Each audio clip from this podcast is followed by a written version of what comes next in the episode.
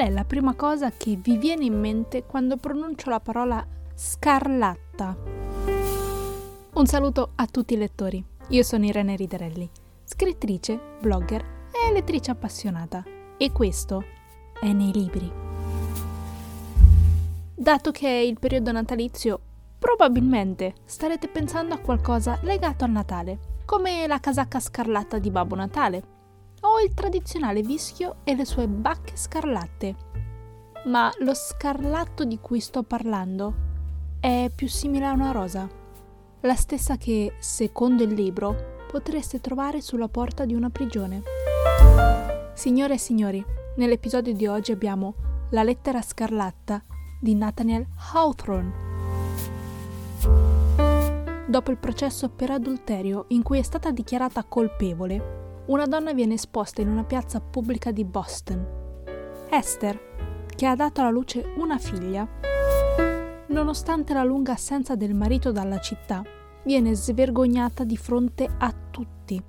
Ma la punizione più avvilente sarà quella di portare sul petto una lettera scarlatta, la A di adultera, che farà sì che il suo peccato sia costantemente ricordato alla comunità puritana di Boston del XVII secolo. La donna non rivela chi sia il padre della bambina, sconta la pena senza sostegno e costruisce una vita solitaria ma dignitosa, mentre il suo amante, uno degli uomini più rispettati della città, vive tormentandosi e disperandosi per la sua vigliaccheria. Nel frattempo, il marito di Esther ritorna dopo una lunga prigionia e nemmeno a lui la donna rivela chi è il padre di Perla, Così l'uomo assume un'altra identità con l'intenzione di scoprirlo. Qui in Europa siamo molto più abituati alle storie americane del Far West rispetto a quelle coloniali. Questo libro mi ha sorpresa in diversi modi. Per esempio, la storia è avvincente. L'argomento, che è molto importante, è trattato in modo preciso e semplice. Si tratta di una lettura molto coinvolgente e completa dall'inizio alla fine. Questo libro non è assolutamente per chi non ama o non apprezza i romanzi del passato, né per quelli in cui le descrizioni sono predominanti, né per i moralisti, a causa dell'adulterio.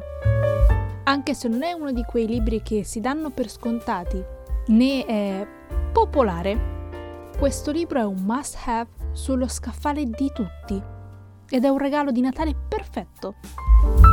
Prima di concludere questo episodio vorrei dirvi che ogni giorno pubblico in lingua inglese un video sul mio canale YouTube in cui parlo di alcuni libri in particolare, del loro argomento, dei pro e dei contro e altro ancora.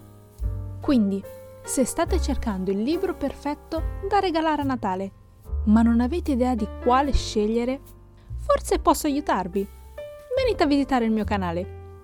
Nella casella di descrizione qui sotto troverete il link al mio canale. Grazie per essere arrivati fino alla fine dell'episodio. Spero vi sia piaciuto.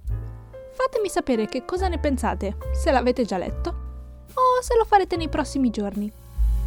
Come al solito, ci vediamo la prossima settimana.